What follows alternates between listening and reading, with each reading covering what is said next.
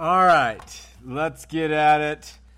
And we know that chapters 10, 11, and 12 of 2 Corinthians, 2 Corinthians is Paul mostly talking about boasting, the topic of his boasting. And it just is, uh, it's just amazing how long he goes on this topic. But we're going to hit the last two verses of chapter 11 now before we wrap it up. Last week, he detailed all the suffering he has gone through as an apostle, as a means to compare his experience as an apostle with the naysayers who are attacking him and his apostleship.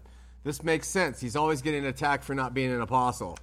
And we end with him writing. Uh, last week, we talked about this phrase. He said, The God and Father of our Lord Jesus Christ which is blessed forevermore, knows that I lie not. And we talked all about the phraseology he used with, and the God and Father of the Lord Jesus Christ. He's been comparing his credentials of suffering to the critics, and he says, The God and Father of our Lord Jesus Christ knows that I do not lie. So he concludes with one more tale of woe for us out of his life. And it comes from uh, the history of. Uh, of his uh, work there. It says, In Damascus, the governor under Aretas, the king, kept the city of Damascenes with a garrison, desiring to apprehend me. And through a window in a basket was I let down by a wall and escaped his hands. So uh, he seems to have remembered this experience of peril in his apostolic life he's gone through and said, I've been in shipwrecks twice, I've been, or I've been beaten with rods, I've been stri- with stripes, I've this and that and that. And then at the end, he seems to remember, oh, and uh, when I was in Damascus, uh, the governor under uh, Aretas, and he tells the, the story. So Luke describes this tale in Acts 9, and he seems to be just uh, reiterating what Luke has already told us. Luke doesn't tell us the name of the king or give reference to the fact that a governor kept a garrison in that city. Uh, Paul doesn't give the name of the governor, but it doesn't really matter. Uh, it's probably true that the governor was a Jew, and it, or at any rate, he was influenced by the leaders of the nation of Israel. And uh, it's no doubt, probably, that uh, the Jews were uh, guarding that city and were trying to take Paul as a criminal. So Luke does tell us in Acts 9 23 24 that the Jews took counsel against Paul on how to kill him and that they watched the gates day and night looking for him. This is in all probability in reference to that. Uh, there were three kings who are mentioned by the names Aretas in Scripture. One goes back to Maccabees, Second Maccabees, which is part of the uh, um, apocryphal books that are in the between the New and Old Testament, and we don't include them. And the, the Protestant Bibles don't typically include Maccabees, but the Catholic Bible does. Uh, in any case, in Maccabees 2 8, it talks about an Aretas who was king of the Arabians. Of course, that wouldn't have been him, different time frame. Josephus in Antiquities speaks about uh, an Aretas, but the timing again wouldn't be the same one. Finally, this is likely that this Aretas was the father in law of Herod Antipas, for those historians uh, out there. And Antipas made war with Herod, and uh, uh, it was all over the engagement of his daughter. And long story short, he was reigning when Paul was in Damascus, and it is this guy that he is probably talking about. Paul says that he kept the city with a garrison, which means there was a watch of men overlooking the city. Damascus was surrounded, as many ancient cities of that day were surrounded by walls. Just to let you know, they were putting walls around cities a long time ago. And uh, it did not, just a little, my attempt at a political tie in. Uh, but uh, apparently, they did not believe that Paul would escape by any other means than going through the gates. So they watched the gates for him to leave. And Paul says in verse 33 and through a window in a basket, I was let down by the wall and escaped his hands. So when it says a window, it's probably a little, little door or aperture that uh, was in the wall, large enough for a person to fit through. Uh, fit through, and the word for basket is sarang, and it means a network of cords. So it was probably one of those wicker like baskets, whatever. So that gets us to chapter 12, verse by verse. Let's read through these verses. It says, not all of them, we'll read through verse 6. It is not expedient for me, doubtless, to glory. I will come to visions and revelations of the Lord. I knew a man in Christ above 14 years ago, whether in the body I cannot tell, or whether out of the body I cannot tell. God knows. Such a one caught up to the third heaven. I knew such a man, whether in the body or out of the body I cannot tell, God knows, how that he was caught up into paradise and heard unspeakable words which were not lawful for a man to utter. Of such an one will I glory. Yet of myself I will not glory, but of my infirmities. And though I would desire to glory, I should not be a fool. For I will say the truth, but now I forbear, lest any man should think of me above that which he sees me to be, or that he hears of me. All right, again, the glorying, the boasting bit, but let's get into it. Verse 1 he says, It's not expedient for me, doubtless, to glory. I will come to visions and revelations of the Lord. The King James is a heady thing. The, the YLT translates it this way To boast really is not profitable for me, for I will come to visions and revelations of the Lord. To boast isn't good for me, so I am going to now talk about visions and revelations. I've talked to you about my afflictions. Now I'm going to talk to you about visions and revelations. The question we have to ask ourselves is is he talking about his own visions and revelations, or is he talking about the visions and revelations of another? Uh, and it's we'll talk all about that. But Paul has made it abundantly clear that boasting is fruitless. He has said this at least five times in the past uh, couple chapters, but he keeps doing it. the wording here seems to be such a man as myself ought not to boast, which is almost a form of boasting. Uh, but, but and I'm not. I'm sorry. I just have to read it how it how it comes out. And and I'm not making this stuff up. Commentators agree. He has been accused of being boastful, right? So, uh, but before he stops, he turns to another subject, and he says that now he's going to approach another topic under the auspices of boasting, so to speak visions and revelations of the Lord. I have talked to you about my uh, afflictions, being shipwrecked and beaten and scourged and all these things. Now I'm going to talk to you about visions and revelations of the Lord. You notice I didn't say, now I'm going to talk to you about my visions and revelations of the Lord. He could have meant his, definitely. In fact, the context suggests he does mean his. But there's some pass- there's some words here that suggest he's not talking about his own. So I can't tell what he's suggesting that to boast of is permissible. Is it okay to boast of visions and revelations? But uh, so what Paul might be saying is it's not good to vo- boast. So I am going to speak of something more remarkable in the life of another man. It, he doesn't tell us that clearly and so it's left up to some interpretation. Um, our translators have omitted the word gar in the, in the Greek text, and um, I guess they didn't think it was necessary. But Doddridge, who's a big Bible commentator, long dead, he says that word means nevertheless, um, or uh, it might be, mean the word then. So let me, it would be since it's not fit that I should boast, then, or nevertheless, I will refer to visions and revelations. I will turn away then from the one subject of my afflictions, which I said I will boast in. Last chapter, last week, we read about him saying, I'll boast in my afflictions, and I'm going to now boast of another area.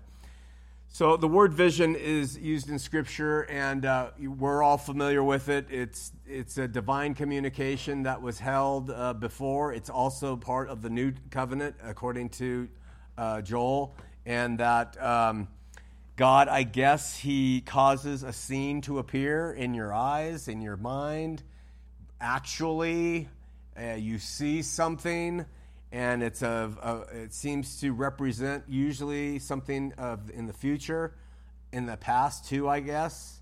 Um, and it's usually applied to prophecy. It's almost always connected in the Old Testament, but there are some references in the New, as in Acts. The vision which Paul refers to here is one which it could have been him, like I said, or another that had an insight into the heavenly world. Okay? Uh, in addition to visions, Paul says, and revelations. So, of course, the word revelation, just to let you know when it's used, even here, is apocalyptico. And, and what that means, all revelation means is an uncovering. That's what it means, an uncovering.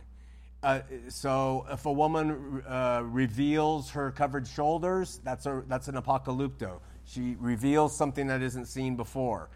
So uh, you remove a veil of uh, ignorance that was once had before, and that's why the book of Revelation is called the Apocalypse, by, by the way, by the Catholics. It's not called Revelations or Revelation, it's called the Apocalypse. Why? Because it means the uncovering. The uncovering of what? Well, when Jesus walked on the earth, they asked him, When will the end be? He says, can't tell you. Only my Father in heaven uh, knows. The angels of heaven don't know. Well, the uncovering is the revelation of that answer. It's showing the book of Revelation what will happen, what's coming about. This is, the, and it's not the revelation of John, it's the revelation of Jesus Christ, reve- uncovering for everybody who could understand it what was going to happen. So I would suggest that it appears that God wants to reveal mysteries, things that are covered to his children, and to uncover what is hidden. Um, uh, I, it seems like it continues to occur between men and women and God as they read, and the Holy Spirit reveals things to them. Of course, what's revealed isn't going to be in contradiction to His established word and ways. Uh, they build upon, they don't take away from. And I believe that people can have revelations. I think we have them all the time. I just don't think that they're the kind, you know, like the uh, religious prophets and stuff like Joseph Smith say. You're not going to have one that contradicts something that's already been established. So at this point, Paul says, speaking of visions and revelations, ready? I knew a man in Christ above 14 years ago. Whether in the body I cannot tell, whether out of the body I cannot tell, God knows. Such a one caught up to the third heaven. The general opinion on this passage by almost everybody is Paul was talking about himself. He had been accused of being boastful. He has been boasting of his uh, sufferings in the past chapter. Now, instead of implicating himself again in being boastful, he is going to talk in the third person. I, or, or I think that's in the third person when you say, I knew a man uh, he's talking about a person that's not him, or he's not implicating himself, right? Uh, we know that it could have been Paul by the record itself, because we know that in, in, in Acts chapter 14, verse 9, we read this. And uh, there were certain Jews from Antioch and Iconium who persuaded the people, and having stoned Paul, threw him out of the city, supposing that he had been dead. So this could have been, this is what most of the compilers of scripture and commentators say when he was stoned and they thought he was dead, perhaps that was when he was not knowing if he was in his body or out of it, caught up to the third heaven and experienced the vision or the revelation that he had. We also know in Acts 22 17 through 18 that it says, And it came to pass that when I was come again to Jerusalem, even while I prayed in the temple, I was in a vision. It says trance in the King James and saw Jesus say to me, Make haste, get out of uh, Jerusalem quickly, for they have a testimony concerning me. So we know that he had visions too.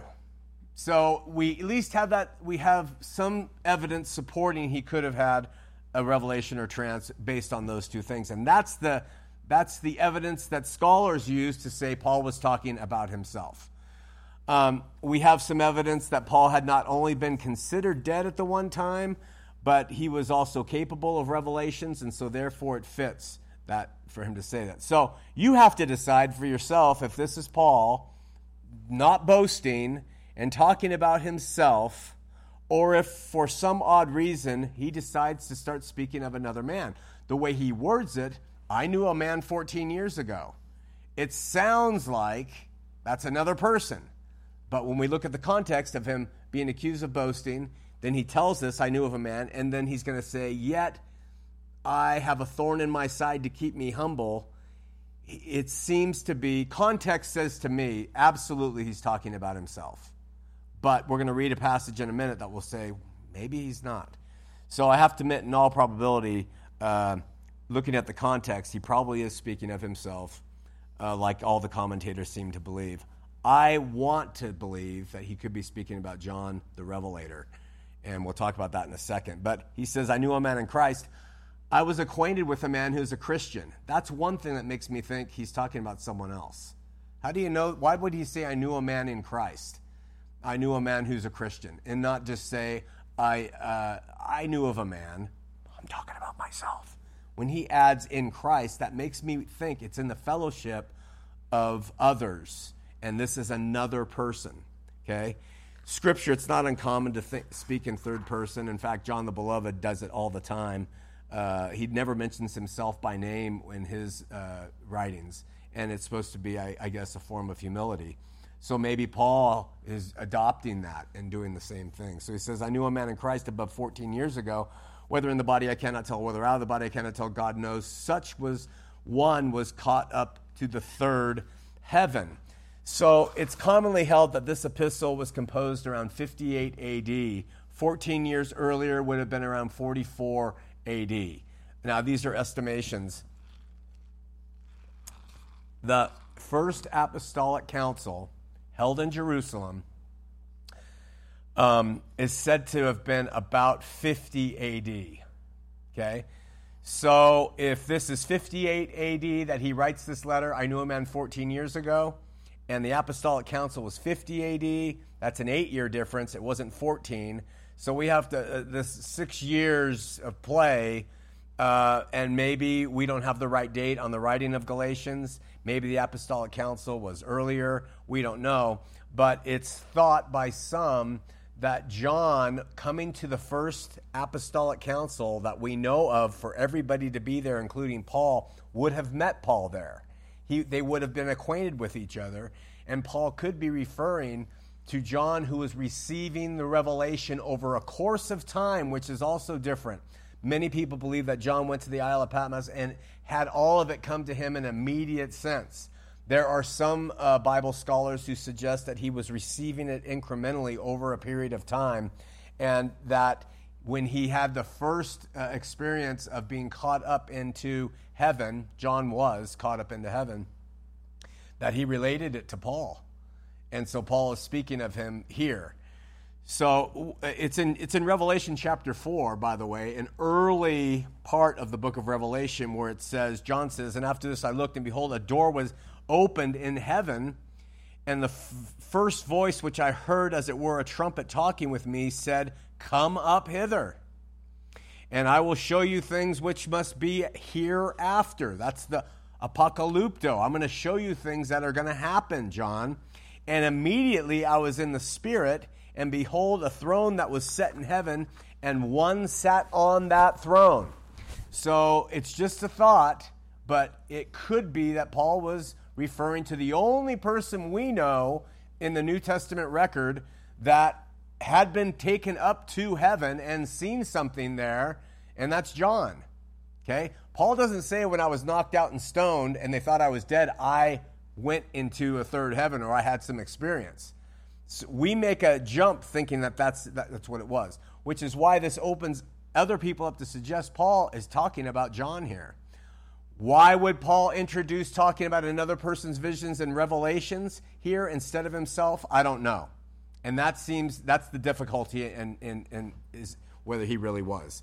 So, whether in the body, I cannot tell, Paul says. Well, if it happened to him, he probably wouldn't be able to tell if he was in his body or not.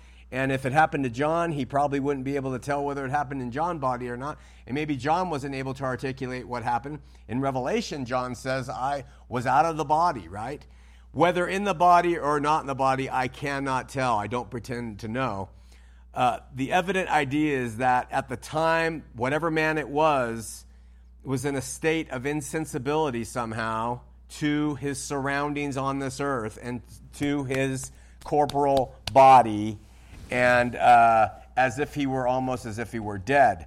What is clear is the man lost all consciousness relative to what we experience in, the, in this life.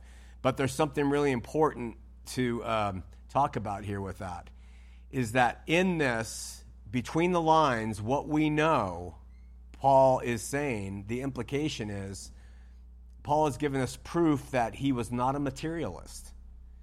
It goes down a whole avenue. We'd have to spend a little bit of time on it, but just understand there are materialists who believe, they are religious folk, they believe that without a body, the soul of a man does not thrive or a woman, mankind.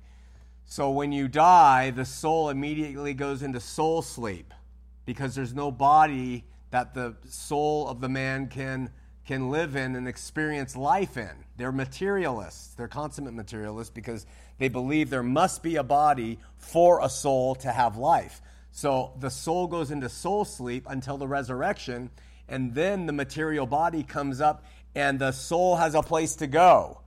Okay, and the ultimate materialist, just as a side note, is Joseph Smith, because he circumvented that whole deal in when it comes to materialism by saying what we have going on here is um, everything is material. There's no such thing as immaterial material. Everything is matter. So when you die, that material soul goes to God and later will be joined with the material body at a resurrection that comes out of a grave and will enter into a material kingdom because everything that be, can be considered real is material, you see? So, Paul here, the reason this is important, Paul is saying whether I was in my body or not, I can't tell. What he's saying is there is existence outside of connection to the material body. It's an indirect thing, but he's saying that. And that proves he was not a materialist when it came to the afterlife. And it's, it's subtle, but it's there. So, um, getting back to this, he claims he is unaware of the state in which he or the man caught up uh, in the third heaven, but says God knows what it was. All right? Needs no explanation. But such a one was caught up to the third heaven and let's just get to it right away. You already know all this probably, but such a one caught up, harpazo, means when he says that person was caught up, it means um, there's a little lamb out in a field and a coyote runs up and grabs it and takes off in its jaws. That's the imagery of harpazo. It wasn't like, oh, I'm floating. Oh, look what's happening. Uh. It was boom. Sorry to wake you up. It was sudden. it was. Uh, it was just like a, just a grasping and taking. All right, and that's it. That word has given us a real idea of how it happened. All right, and he conveys that this foreign force seized him or seized or whoever it was and snatched him up to the third heaven and we know from the writings of the Jews that they broke up heaven, uh, and sometimes they talked about seven heavens. That's where we get the phrase seven, seventh heaven. Uh, the Jews talked about a lot of levels of heaven, and they broke it down into a lot of spatial categories. But just to let you know, the Bible talks about three heavens. And um, among the Jews, especially in the apostolic age, the three heavens were the first heaven was what's above us, the clouds, the birds, the air. That's the first heaven. The second heaven is everything that is above that sphere, which would be the stars, the planets, and the sun. And the third heaven would be what is above that, which is the area where God would dwell. Uh, okay? So uh, the starry heavens and then the uh, heavenly heavens. Of course, it's in that upper heaven, that third heaven, is where Paul is saying he was snatched up to or the other person was. And uh, I knew, verse 3, he repeats it. I knew such a man, whether in the body or out of the body, I cannot tell. God knows. So occasionally in Holy Scripture, uh, phrases and words are repeated for emphasis, and Paul does that here. He was intimately acquainted with such a man in Christ, and whether they're in the body or out of the body doesn't know. All of that was known to God. And then he says in verse 4 how that he was caught up into paradise now, he says, not heaven. Paradiso here, not paradiso here, uh, not uh, Ouranos, which is heaven. So uh, the first time he says was caught up to the third heaven. Now he says was caught up to paradise and heard unspeakable words which is not lawful for a man to utter. So either he did it or John said, I went up to this, the third heaven, and not only the third heaven, I went up to paradise, and I heard things, Paul, I can't tell you. It's not lawful for me to even utter them. Or Paul's talking about himself. Um, the word paradise is purposeful, it describes um, part of the third heaven. And, and that's important to know that you can talk about the third heaven and not be talking about paradise. You're just talking about the whole heaven uh, where that is separate from the stars and planets where God is. And if you talk about paradise, now you're talking about the place where God is. All right? And so it's uh, paradisos, and it occurs three times in the New Testament. It occurs here, it occurs in, it occurs in Luke 23 43, where Jesus says to the thief on the cross, Verily, today you will be with me in paradisos. You'll be with me, thief on the cross, in the place, in the garden. Okay? In Revelation 2 7, the third place, says, He that has an ear, let him hear. The Spirit says to the churches, To him that overcomes, will I give to eat of the tree of life, which is in the midst of the paradisos of God. Okay? So, of course, this last uh, mentioned by Paul is the third one. It's interesting that the Revelation passage talks about a tree that's in the midst of the paradisos of God. Why would that be interesting? Because if you look at the Old Testament translation of the Greek, which is called the Septuagint, this term is translated garden every time. And it is almost ubiquitous among most of the ancient cultures uh, to believe that our paradise after this life, there is a garden. When Jesus said to the thief on the cross, Today you'll be with me in a garden, a heavenly garden is really the best way to understand paradisos there. Uh, it's used 14 times in the Old Testament. I could give you the references. And it has its origins in, uh, in uh, Eastern Asia.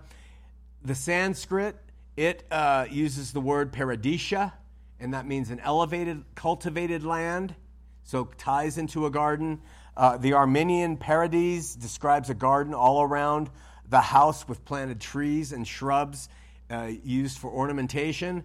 In Persia, the word for uh, paradise are pleasure gardens and parks with wild animals for uh, monarchs and for princes.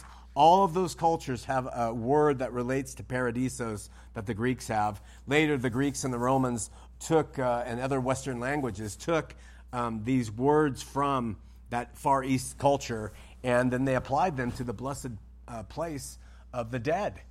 So, uh, the dwelling place of God and of happy spirits in heaven. You will go to a place that is, if you're in the city of God, which I say is the New Jerusalem, so there's heaven where God, uh, where, where the, above everything else, and then there's the New Jerusalem, and in that New Jerusalem is a garden, and in that garden is a tree of life. I mean, that's how it seems to be uh, said. So it seems if Scripture is describing it right for us today, when you take your last breath, if you're His, you're going to find yourself somehow in a heaven, in a city, in a garden, by a tree of life. That's what it seems to be telling us. So uh, that's really the only thing we get on afterlife in terms of real hard facts in the Bible. We don't have angels sitting on clouds playing harps. We have heaven, city, garden, tree of life, God's throne presence. So, um, whoever went there, whether it was Paul or, or John, they heard unspeakable words. And that meant that either words that could not be spoken or words that should not be spoken. So we don't know what uh, it means according to the language.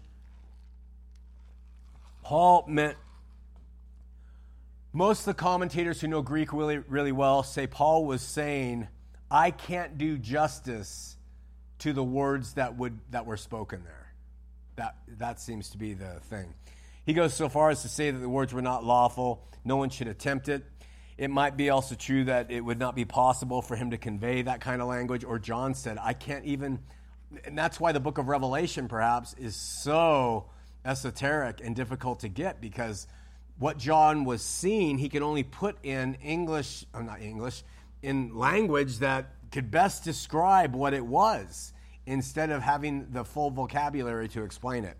The Jews held that the that there were some words that were unlawful to speak. You know this, the tetragrammaton, which is the YHWH, which they say is so holy, it doesn't have cons- it doesn't have vowel markings. We don't know the pronunciation. We will not even attempt to say it. So every time they came across the YHWH tetragrammaton in Scripture, they would replace it with Adonai, which is translated in English to Lord.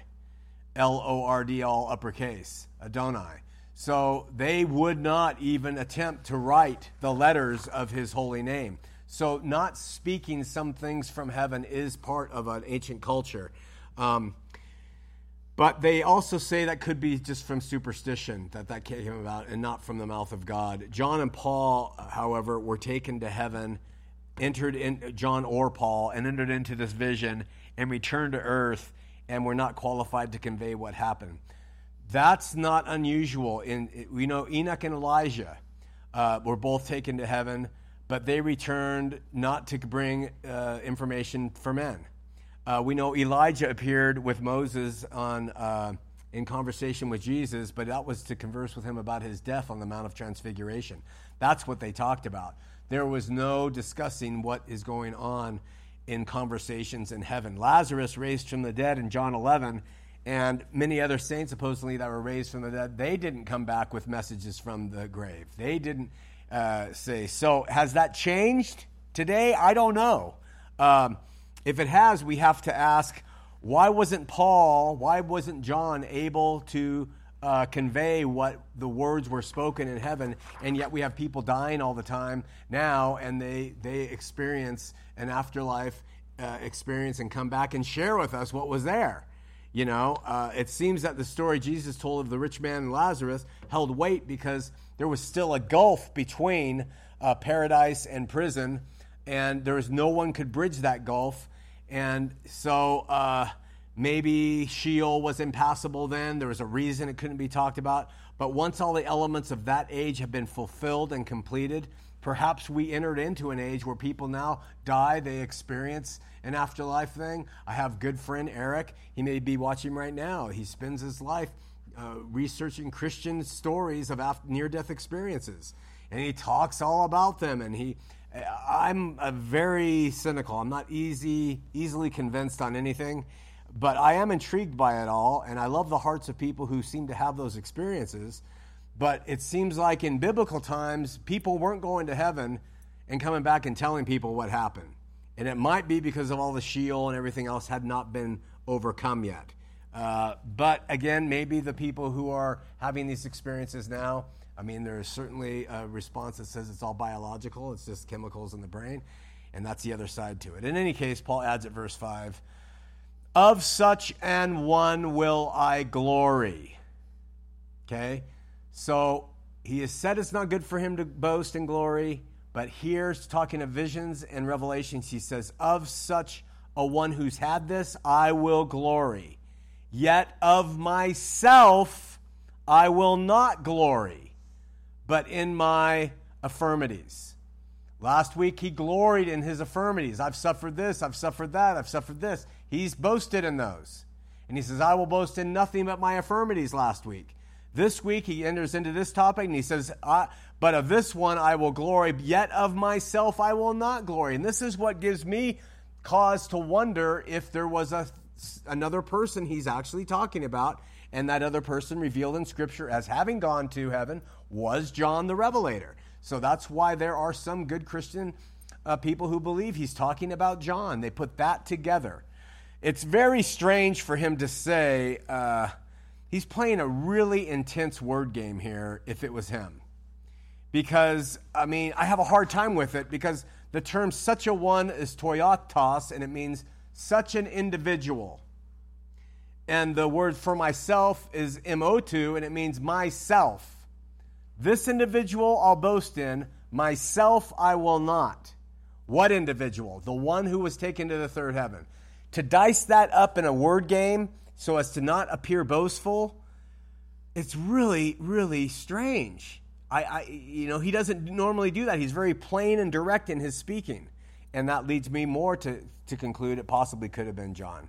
So that ends that. Let's sojourn out a little bit more as Paul continues his thought on boasting. Again, he says, For though I would desire to boast, I shall not be a fool, for I will say the truth. But now I forbear, lest any man should think of me above that which he seeth me to be, or that he hears of me. So, for though I want to boast in, in glory, I am not going to be a fool, he continues on now at verse 6. He seems to be saying that if he chose to boast, he could boast above anybody else. But he's not going to choose to do that. I will not be a fool. And he says, For I will say the truth. I'm not going to hold back unless any man should think of me more than he thinks of me to be or what he hears of me. I'm not going to have I'm not going to boast of my own accomplishments in the faith uh, just in case someone might, might, start to think more of me than what I am. Uh, I don't need to do that. I'm frankly really uh, bored with the topic of boasting. Uh, and I bet if you've been listening to the verse by verse, you're getting tired of the topic of boasting. But uh, I think it's kind of nonsensical to tell you the truth. I don't see it as something that is really, I think it's him having to defend himself to the uh, Corinthian church of the charges that he's a boastful non apostle, and that's why we get three chapters of it.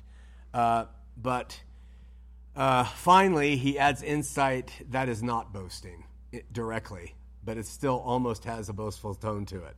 Because listen to what he says at verse 7 unless I should be exalted above measure through the abundance of the revelations. So he's saying, I've had these revelations, if I should be exalted above them. So that ties into the revelations being about him.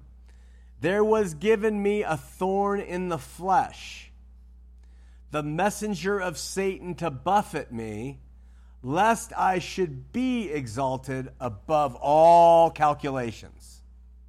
All right? So even in that,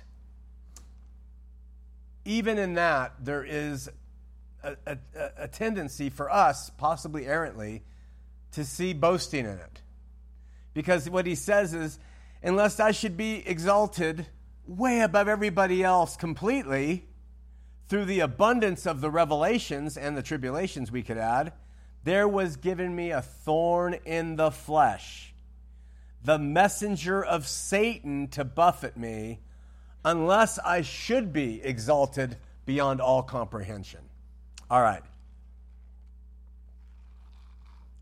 To keep me from being totally self confident, vain, boastful, uh, and to prove that I really was a special servant from heaven, he says,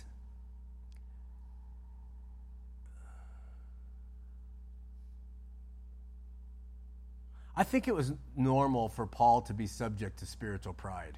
Paul is a man, he's not the Lord Jesus Christ. And he experienced things that could potentially make anybody proud of who they were. There's an abundant reason to believe that he was naturally proud. I mean, he was by nature self confident. He was going around putting Christians to death. He had no problem with that he says, I have done more work than all of my brothers. He, he has a confidence about him. We might not say that he's arrogant, and we might not even say he's proud. We might just say he has a confidence that's mistaken for those things. And when it comes to when he became a Christian, therefore, maybe that's something he had to deal with was this confidence that was interpreted as pride because he has definitely been favored in his call as an apostle, in his ability to write, in ability to convert, in ability to suffer, in ability to keep going. So, in the standing he had with the other apostles and maybe among some of the saints, he admits something. He says, There was given me a thorn in my flesh, the messenger of Satan to buffet me, lest I should be exalted above measure. The word which Paul uses is worthy of some real notice because he says, There was given me a thorn in my flesh. He doesn't complain, complain about it, he speaks of it as a favor, as something that was imposed upon him as a means to keep him humble and low. It was given him, and he doesn't speak of it even as an affliction uh, he speaks of it as a gift. And I think that's pretty good. I think that's pretty wise that if you can see your afflictions in the flesh as a gift, because what they do is they keep us leveled, they bring us low in the presence of our God. And some of us need them. I got a lot of them. I'm a thorn bush in my flesh. So this thorn in the flesh served to keep Paul humble. The word years skolops, it doesn't occur anywhere else in the New Testament, and it means anything sharp and pointy. And uh, the word is used in the Septuagint to denote uh, thorns and prickles. It says in uh, Hosea, I will hedge up thy way with thorns. Okay? So whether he refers to some infirmity or pain in the flesh, or some psychosis, or some other spirit, or some sexual deviancy, or blindness or all of these things have been bandered around. Everyone has an opinion. In fact, just for some hilarity's sake, let me share with you some of the commentators of old opinion going way back to the early church. What they said was the, was the thorn in Paul's flesh. Baxter, for some odd reason, thinks the thorn was a stone. I mean, that's what he writes big time. It was a stone. I don't understand that, but that's what he says. Doddridge thinks that he entered into the third heaven, and what he saw caused him to have nervous speech and a twisted face. That's a quote. So he came back, and he was not real good to look at, and that is supported by some of the early church fathers' writings of Paul uh, not being so kind to look at and be contemptible in his speech. Uh, the Latin fathers, the Roman Catholic sage age, uh, believed that he was governed by some unruly lust. That's the, I mean, it just, whatever thing that they are saying is on him seems to tie in with what the focus was of that period of time that the researcher or commentator is writing. But the Catholics thought he was consumed by a lust. Maybe, I mean, maybe it was homosexuality. I don't know. Maybe it was heterosexual. I, we don't know, but the Catholics believed the thorn in his flesh was lust. Uh, Chrysostom and Jerome believed that he had a headache all the time. Tertullian, an earache. And Rosenmuller supposed that he had gout of the head. this stuff, I mean, I'm dying researching this stuff. You guys aren't even giving me a cackle, except for thank you. Uh, the biggie in our age is he had a sight problem because Paul says, I write with large letters to you, meaning they're easier to see, and that he tells the, uh, the, the church that at Galatia that they would have plucked their eyes out for him and given him a new set of eyes if it were possible. So, what they do is they read that about his personal life and they say that was the thorn in his flesh. It was poor eyesight. Uh, bottom line, we don't know. Uh, I personally think that Paul had a prejudice against left handed people with beards. And uh, that is my official stance. So there was given him a thorn in the flesh. And Paul adds, but Paul adds about that thorn, the messenger of Satan, which is what caused the, the Latin fathers to believe it was lust. Uh, among the Hebrews, it was customary to attribute uh, physical ailments to Satan.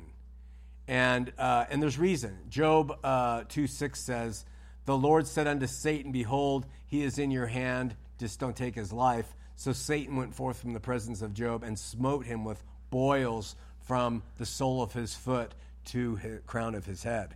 So, because of stuff like that, the Jews believed that when you had an ailment, Satan was the one who was able to do it. Paul could have been uh, believing that, and Paul could have been right. Perhaps still in that day when Satan was a, a roaring lion because he knew the time was short, he inflicted Paul, and maybe God let him. So we remember Jesus saying to the Pharisees that they didn't want Jesus to heal a woman on the Sabbath. And he said, he said to them, Ought not this woman, being a daughter of Abraham, whom Satan has bound, lo, these 18 years be loosed from this bond on the Sabbath day? So Jesus, too, in correcting the Pharisees who were saying, You shouldn't be healing her, he says, This is a daughter of Abraham.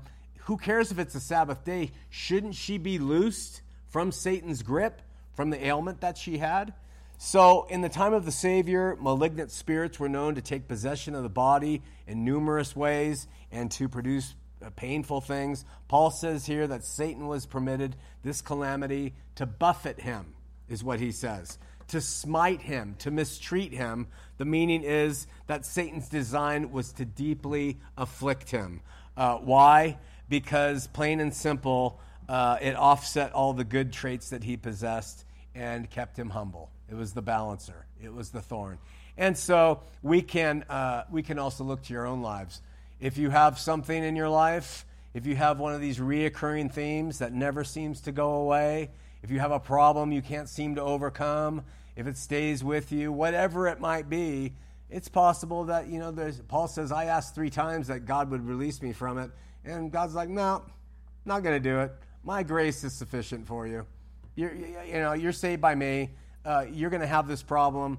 And there's some, there's some real hope in that because, you know, we are saved by grace. We are not saved by our righteousness. So remember that when you're afflicted by something, a reoccurring problem, whatever that thing is, because that has been taken care of by Jesus. You're saved by your faith on Him. You are not saved by your righteousness to come to Him. You're not saved by your unsaved by your unrighteousness. It is Him, and we look to Him in faith because we're sinful. So if you find yourself dealing with something that you can never get over, and it may not be a sinful nature, it may just be something about your body, it may be something about your mind, your inabilities, your, your failures, that is all taken into account. And God says, I know what I'm doing to Paul. My grace is sufficient for you. So trust that His grace is sufficient for you that he, son, came and overcame all that on your behalf, and that you don't have to worry about this failure in the flesh because when you die, that flesh is going into the ground and you are going to a different place, and the flesh will no longer have power over you. Uh, it's just a temporary thing. So in Revelations 3:19, God says, "As many as I love, I rebuke and chasten. Be zealous, therefore, and repent." In Hebrews 12:5 he writes, And you have forgotten the exhortation that speaks unto you as children, my son. Despise not the chastening of the Lord, nor faint when you are rebuked of him. For whom the Lord loves, he chastens and scourges, removes the flesh off every son whom he receives. He removes the flesh off. Uh, Proverbs 3:12 For whom the Lord loves he corrects even as a father the son in whom he delights. So just understand when you're underneath that, that, uh, that heat, it's because he loves you. And that is mocked by this world, but it's understood by those who know the Lord. And for these reasons and more, Paul seems to have considered this chastening that he had, this buffeting of Satan, uh, the thorn in his uh, side, a gift, and one that would serve him to keep him on the path of humility, great humility. Of course, the applications is clear to all of us. And uh, we can walk away with that note. We stopped at verse 7, uh, and we'll continue on, wrapping up hopefully chapter 12 and then 13, and then we'll go to the next book. Be thinking about which one you want to cover. There's, there's a limited number, and I'll tell you what they are next week. Questions, comments?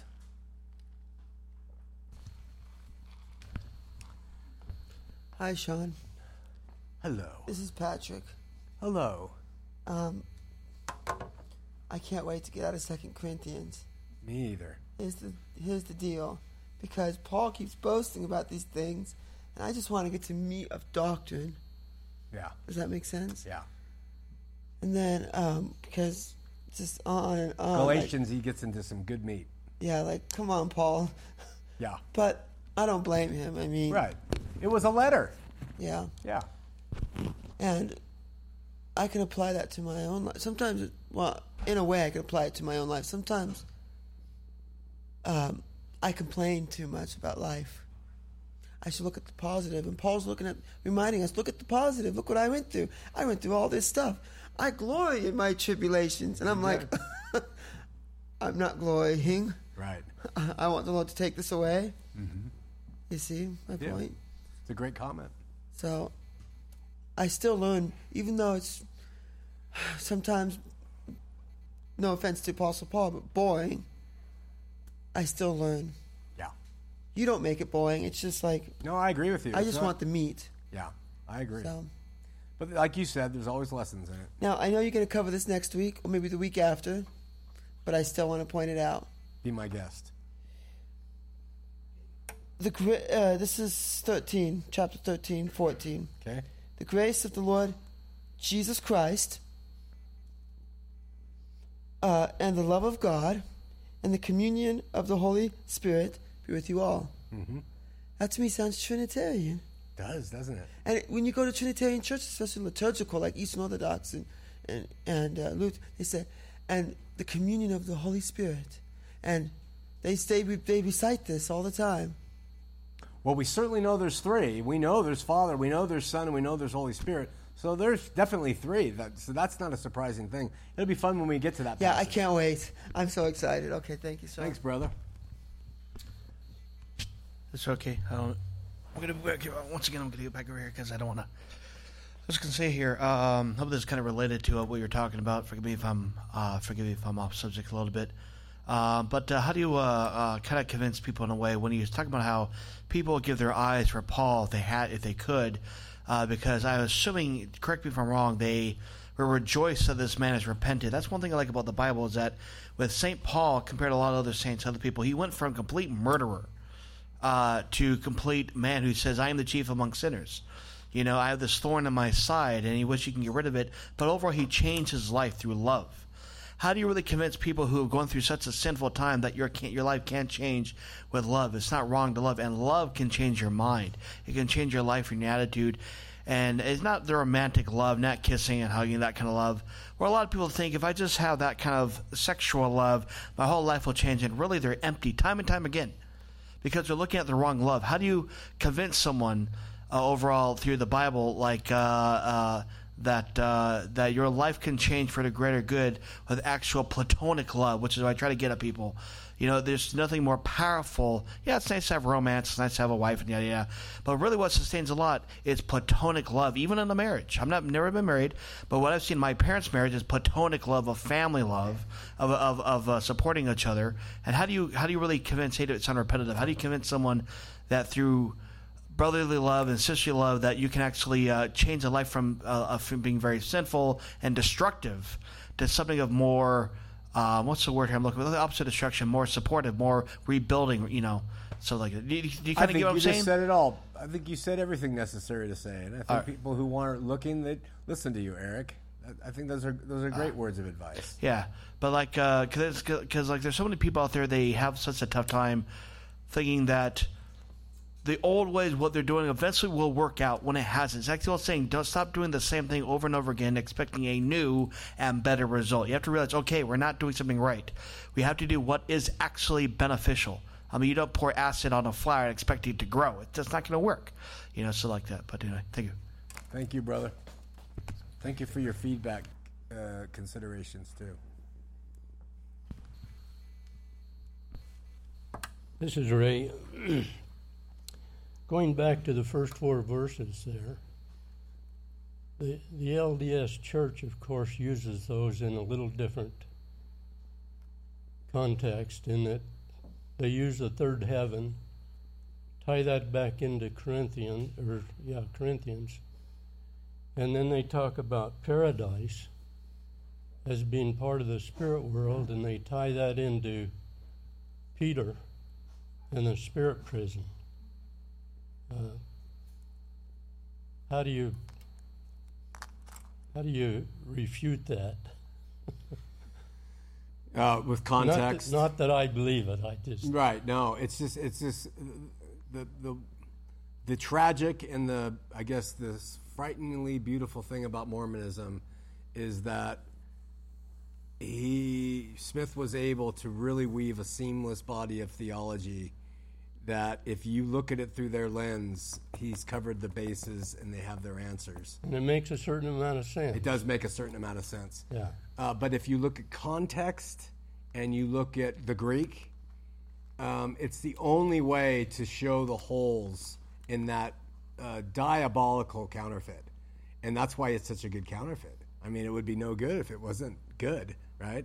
So uh, I don't know, you know, you ha- and that, that's the other problem is when you're sitting with an LDS person, the last thing they want to do is get into the Greek into context. They just want to hit hit you with every point that they've got and throw your point. You can't get into anything deep enough. So I guess the long, uh, the long, the short answer, Ray, is they have to have the Spirit convict them first. Their heart has to change. They have to want the truth, and then they're open to seeing it. But until then, they're going to continue to believe what Paul says are fables and lies, and it's a good one. Yeah. Uh, one other item, and that is the thorn of in the side of Paul. Yeah. Um, I kind of lean towards the the idea that that was a spiritual or a temptation Okay. rather than a physical thing. Okay. Uh, in fact, uh, in the NIV version, it says that the thorn was. Uh, let me just read it to you.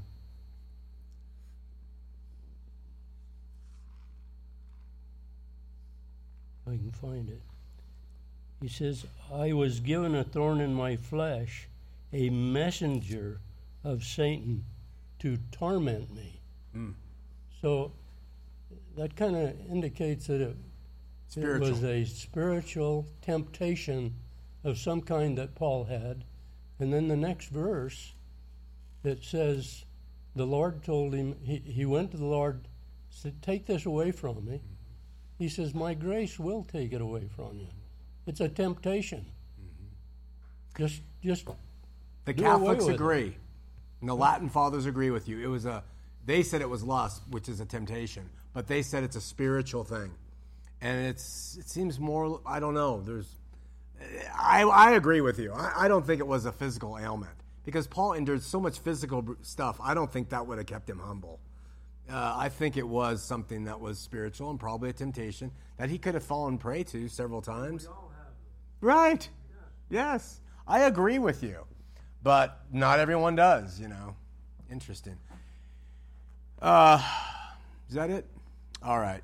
Listen, uh, you know, we're here one day, we're gone the next. Some of you know that last week, Heart of the Matter, our brother who comes to milk, uh, sitting right here laughing with his wife at the interview and with talking with the guest, uh, went home and he uh, didn't wake up. They don't know why.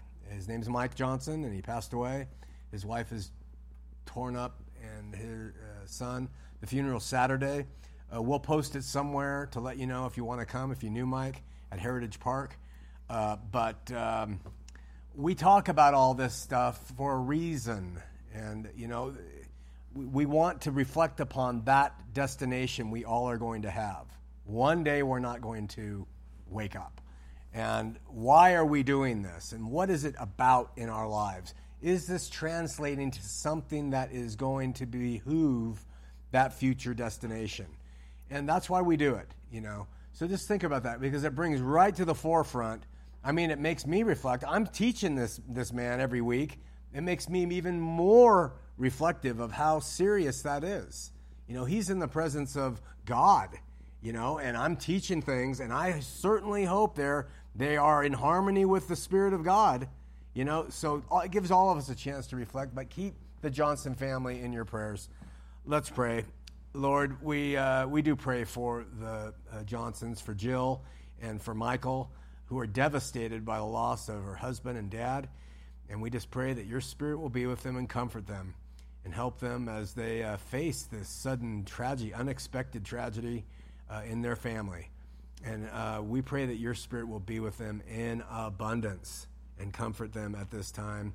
and all those who have suffered such loss. Help Lisa as she's passing from this world to the next, uh, that she too will be comforted and be able to uh, uh, have peace as she goes through these last stages of physical life.